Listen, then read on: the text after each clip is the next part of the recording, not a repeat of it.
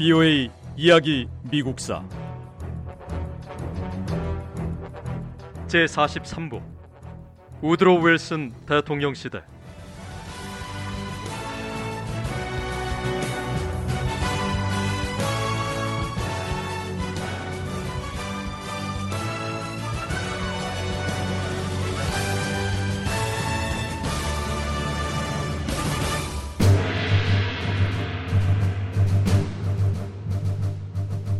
케렌스키 정부는 전쟁 때문에 어려움을 겪었습니다. 러시아는 극심한 혼란과 기아로 고통받았습니다. 전장에 나가 있는 병사들은 희망을 잃었고 군에서 이탈해 도망치는 탈영 병 수도 점점 늘어났습니다. 그나마 남아있는 병사들도 전쟁터에 나가 싸우지 않겠다며 거부했습니다.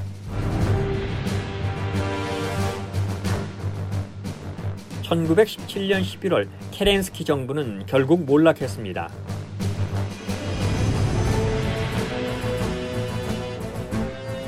페트로그라드의 병사들은 케렌스키 정부에 등을 돌렸습니다. 레닌은 병사들에게 반란을 일으키라고 명령했습니다. 레닌은 48시간 안에 정부 통제권을 장악했고요. 러시아는 이제 공산국가가 됐습니다.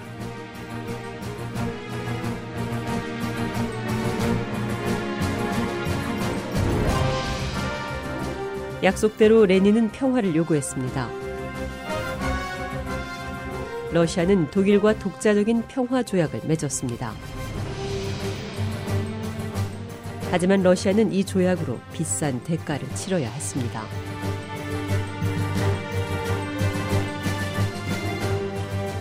전쟁이 끝나면 평화가 찾아올 줄 알았는데 총소리만 멈췄지 더 혹독한 상황이 벌어지고 있습니다.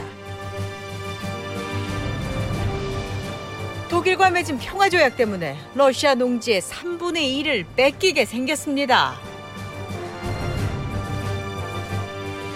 제조업은 생산량의 반을 포기해야 했고 탄광은 90%를 잃게 됐습니다. 이제 우리 러시아 광산에서 캐내는 석탄은 열의 아홉을 다 내놓게 생겼는데 이게 무슨 평화조약입니까? 전쟁은 끝났지만 농업, 공업, 광업까지 다 남의 나라에 갖다 바치게 된 현실이 참담합니다.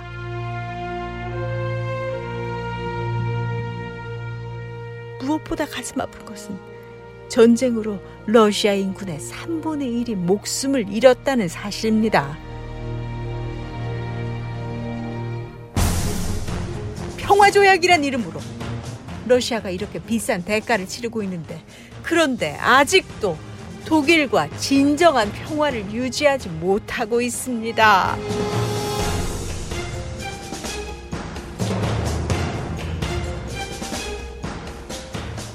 러시아와 독일 간의 평화 조약은 유럽 다른 나라들의 군사 상황에 강력한 영향을 미쳤습니다.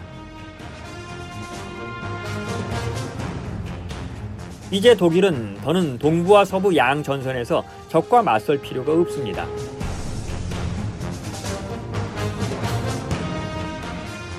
러시아와 전투를 벌이던 동부 국경 지역은 갑자기 조용해졌습니다.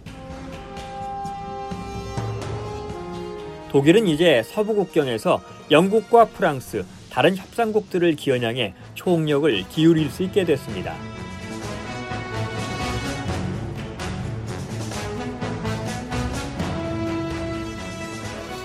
독일은 4년 동안 전쟁을 치르면서 끔찍한 손실을 보았고 고통에 시달렸습니다.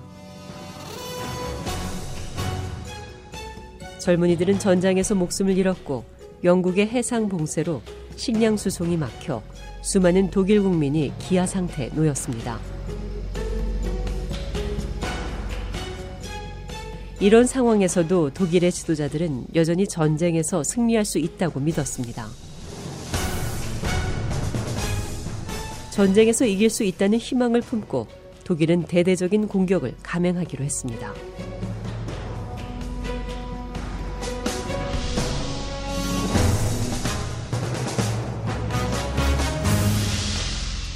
미국이 협상국 측을 돕기 위해 추가 병력을 파견하기 전에 신속히 움직여야 합니다.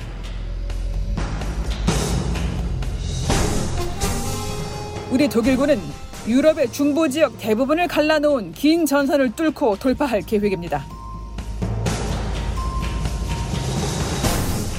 이 전선의 북쪽 끝부터 먼저 공격을 시작할 건데 이 지역은 영국이 점령하고 있습니다. 우리는 영국군을 대륙에서 밀어내고 영국 해협 건너로 쫓아갈 겁니다. 그런 다음 우리의 공격 대상은 프랑스가 됩니다. 총력을 다해 프랑스와 싸워 이긴다면 독일은 승리할 수 있습니다.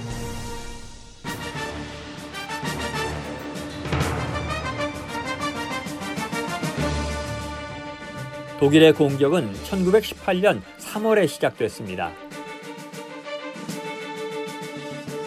독일군은 프랑스 아미엥 부근에서 영국군을 공격했습니다.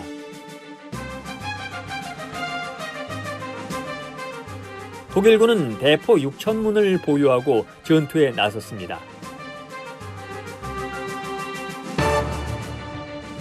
영국군은 열심히 싸웠지만 독일군을 막을 수는 없었습니다. 영국군은 50km 뒤로 밀렸습니다. 공격은 일주일 정도 중단됐습니다. 그런 다음 독일군이 다시 공격을 가했습니다.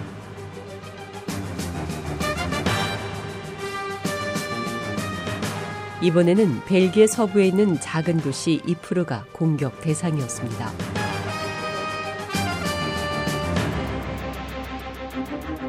두 번째 공격은 완전 성공적이었고 쉽게 영국군을 바다로 밀어낼 수 있을 것 같았습니다.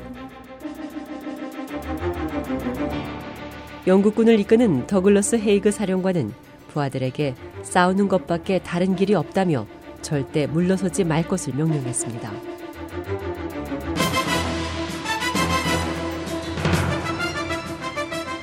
영국군은 열심히 싸워서 독일군의 공격을 막아냈습니다.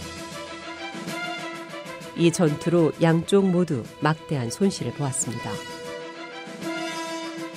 하지만 독일은 멈추지 않았습니다.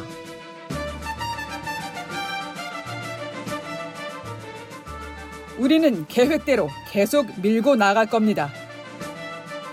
다음 목표는 5월에 프랑스 파리 북동쪽을 공격하는 겁니다. 독일의 승리가 멀지 않았습니다. 프랑스가 패배하는 날까지 독일의 승리를 위해 온 힘을 다해 싸웁시다. 독일은 이번 공격에서 협상국 측의 수비선을 쉽게 돌파했습니다. 그리고 파리를 향해 돌진했습니다. 병력 증원을 받을 때까지 기다릴 시간이 없습니다. 지금은 파리로 돌진하는 게 우선입니다. 신속하게 움직여서 프랑스의 수도를 점령해야 합니다.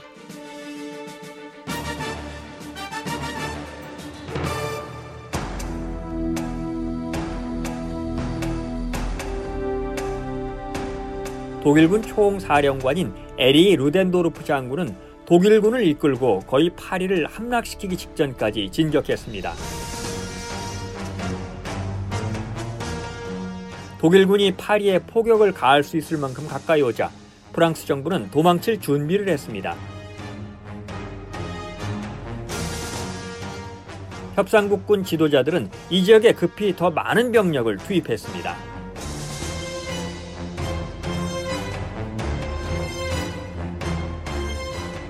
추가 병력으로 대규모 미군 해병대 두 개 부대가 도착했습니다. 프랑스 파리 외곽 지역인 벨로 숲에서 가장 격렬한 전투가 벌어졌습니다. BOA 이야기 미국사 다음 시간에 계속됩니다.